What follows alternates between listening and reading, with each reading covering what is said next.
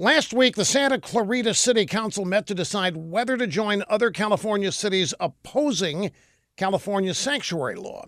The meeting room was filled to overcapacity, 200 plus residents signing up to speak.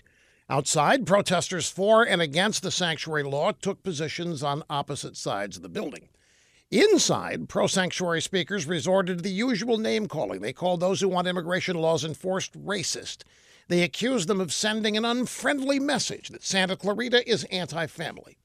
Anti sanctuary speakers defended law and order, pointing out sanctuary cities' high crime rates and the burden on taxpayers. And then things grew raucous. Protesters chanting about hate were confronted by opponents calling them socialists and demanded they speak English.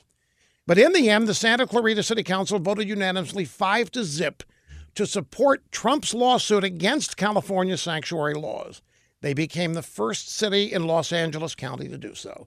Now, that sends a message, all right. The citizens' rebellion is spreading and it is not going to be crushed. You want to know a stat?